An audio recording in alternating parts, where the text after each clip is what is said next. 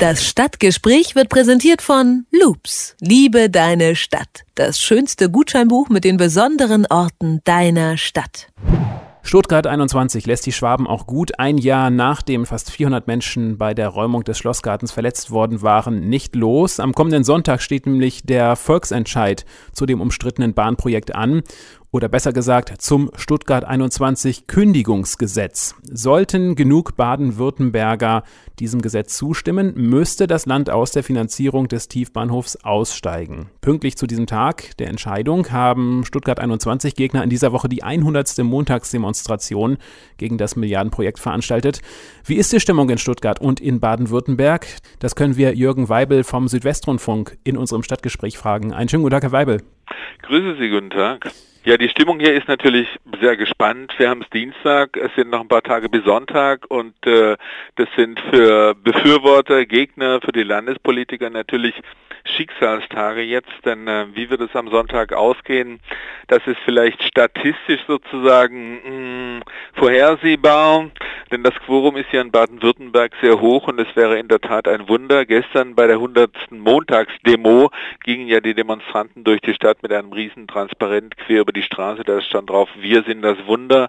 Sie denken natürlich, wir schaffen das Wunder am kommenden Sonntag mehr als 2,5 Millionen Wähler dazu zu bewegen. Ja, wir sind für das Kündigungsgesetz und wollen aus Stuttgart 21 aussteigen. Aber tatsächlich liegen ja in den jüngsten Umfragen die Befürworter leicht vorn. Das heißt, es ist eher unwahrscheinlich, glauben Sie auch, dass äh, letzten Endes eine Entscheidung gegen Stuttgart 21 getroffen wird? Es ist natürlich in der Tat sehr unwahrscheinlich, denn äh, es müssen sich mehr Menschen in Baden-Württemberg gegen das Projekt aussprechen, als SPD und Grüne zusammen im Land an Wählern haben. Das heißt, da müssen noch sehr viele Skeptiker dazukommen.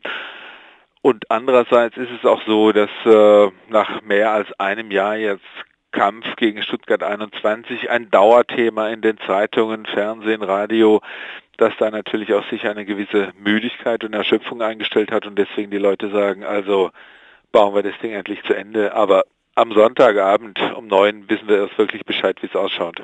Ein Hauptargument der S21-Befürworter sind ja die hohen Ausstiegskosten von 1,5 Milliarden Euro. Ist da die Rede? Wie sehen Sie das? Könnte das entscheidend sein? Das ist mit Sicherheit entscheidend. Ähm, auf jedem zweiten Wahlplakat steht ja hier 1,5 Milliarden für nichts. Das ist die Sicht der Bahn. Darin reingerechnet sind natürlich auch knapp 800 Millionen Euro Rückgabe der Grundstücke, die die Bahn vor zehn Jahren an die Stadt Stuttgart verkauft hat, damals für über 400 Millionen plus Zinsen. Die Bahn würde ihre Grundstücke zurückbekommen und so müsste der Stadt wiederum das Geld geben. Ob es jetzt wirklich einer rechtlichen Überprüfung standhält, diese Grundstückskosten damit reinzuberechnen, ist mal sehr fraglich. Es gibt ja auch eine andere Rechnung von der markischen Revision, die kommt zu einem ganz anderen Ergebnis im Auftrag des grünen Verkehrsministers und Stuttgart 21 Gegners Winfried Herrmann ist man zu Ausstiegskosten von 350 Millionen Euro gekommen und da stellt sich die Sache natürlich schon wieder ganz anders dar. Aber die Zahl, ob es nun 1,5 Milliarden oder 350 Millionen Ausstiegskosten sind, das ist natürlich das große zentrale Thema hier im Wahlkampf. Nun hat ja die Empörung über den Umgang mit den Demonstranten gegen Stuttgart 21 ähm, im vergangenen Jahr nicht unmaßgeblich zum Wahlsieg der Grünen und von äh, Winfried Kretschmann, dem neuen Ministerpräsidenten, beigetragen. Was steht denn für Kretschmann selbst bei diesem Referendum auf dem Spiel? Na, es steht natürlich schon auf dem Spiel, dass dieses Thema, was unter anderem beigetragen hat, wie Sie es ja auch gesagt haben, dass die Grünen hier an die Macht gekommen sind und nach 56 Jahren dann hier ein Machtwechsel stattgefunden hat. Diese Niederlage würde natürlich die Grünen schon sehr schmerzhaft treffen. Andererseits ist natürlich auch klar, dass danach eine lange Prozesslawine die Folge sein wird. Die Bahn wird nicht einfach so klein Bein geben und sagen, gut, dann lassen wir es.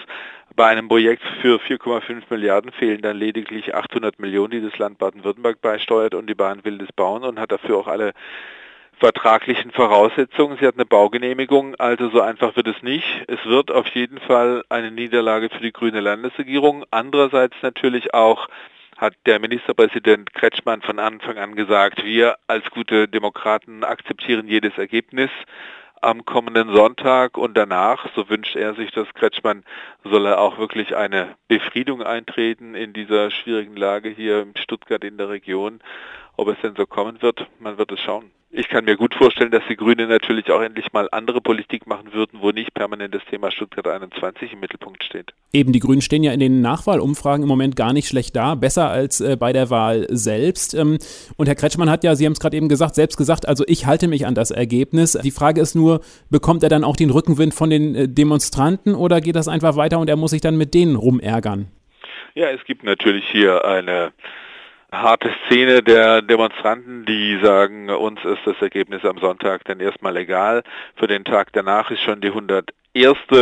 Montagsdemonstration hier bereits wieder angesetzt. Also da wird es bestimmt einen Trupp, einen Tross von Leuten geben, die nach wie vor montags vor den Bahnhof ziehen wie das dann weiterläuft, ob sich das nicht irgendwann erledigt. Wir werden dann Weihnachten haben und äh, im neuen Jahr, im Januar soll ja dann der Südflügel, der ist 250 Meter lang, abgerissen werden. Es sollen Bäume im Park gefällt werden. Dazu muss das Gelände weiträumig abgesperrt werden und wie wir vor kurzem erfahren haben, hat die Polizei bereits zum Schutz dieser Baumaßnahmen, die im Januar beginnen werden, so die Volksabstimmung so ausgeht, wie sich die Befürworter erwarten, hat sie bereits 9000 Polizisten bereitgestellt, die dann die Bauarbeiten bewachen werden.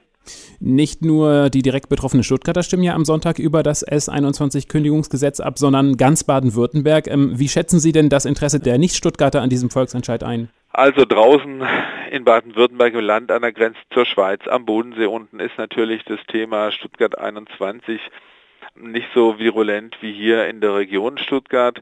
Die Bahn versucht permanent natürlich zu zeigen, dass die Veränderung des Verkehrs sich aufs ganze Land auswirken würde. Das heißt, auch entferntere Regionen könnten davon profitieren.